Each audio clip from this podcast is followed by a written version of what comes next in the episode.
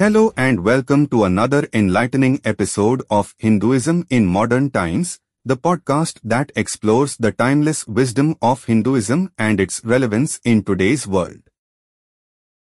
In today's episode, we embark on a fascinating journey to explore the significance of Lord Vishnu's ten avatars in Hinduism.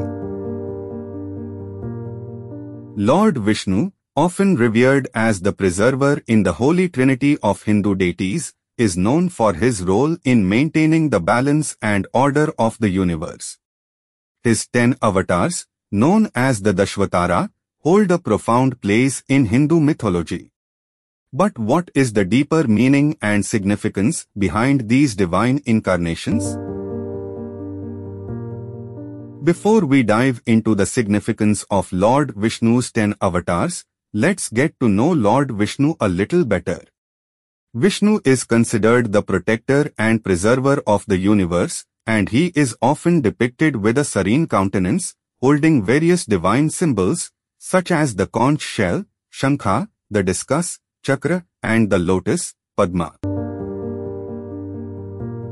Now, let's explore the symbolism and significance of the Dashavatara. The Dashavatara refers to the ten principal incarnations of Lord Vishnu, each of which serves a specific purpose in preserving cosmic order and dharma, righteousness. These avatars signify the divine response to challenges and threats to the harmony of the universe. The first avatar, Matsya, is depicted as a fish and represents the preservation of life during a great flood. This incarnation symbolizes the protection of life and the need to adapt to changing circumstances. The second avatar, Kurma, takes the form of a tortoise and signifies stability and support. Vishnu, in this form, acts as a pivot to support the churning of the cosmic ocean, symbolizing the importance of maintaining balance in the universe. The third avatar, Varaha, is depicted as a boar and represents the rescue of the earth from the demon Hiranyaksha. This incarnation symbolizes the divine's willingness to protect and uplift those in need. The fourth avatar, Narsimha, is a half-man, half-lion figure. Vishnu assumed this form to defeat the demon king Hiranyakashipu, who could not be killed by man or beast. This incarnation embodies the idea that divine intervention can overcome seemingly insurmountable challenges. The fifth avatar, Vaman, is depicted as a dwarf Brahman. In this form, Vishnu reclaimed the three worlds from the demon king Bali. Vaman represents humility and the idea that greatness can be found in the smallest of forms. The sixth avatar, Parshuram, is a warrior with an axe and symbolizes the divine's response to corruption and the need to restore righteousness.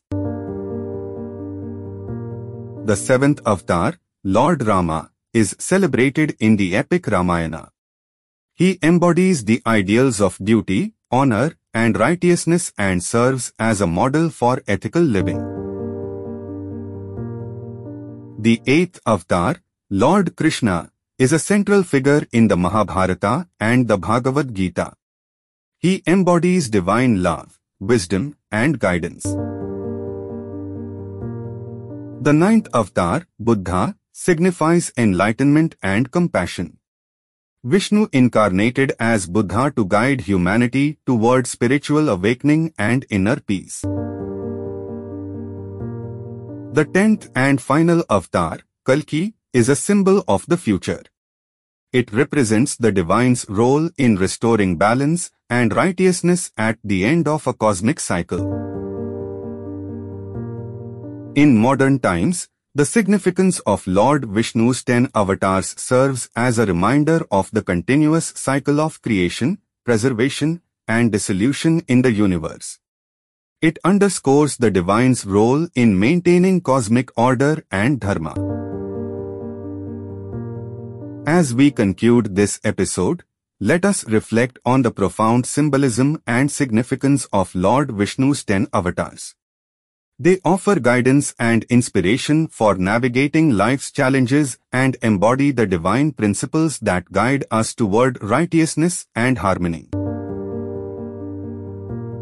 Thank you for joining us on Hinduism in Modern Times.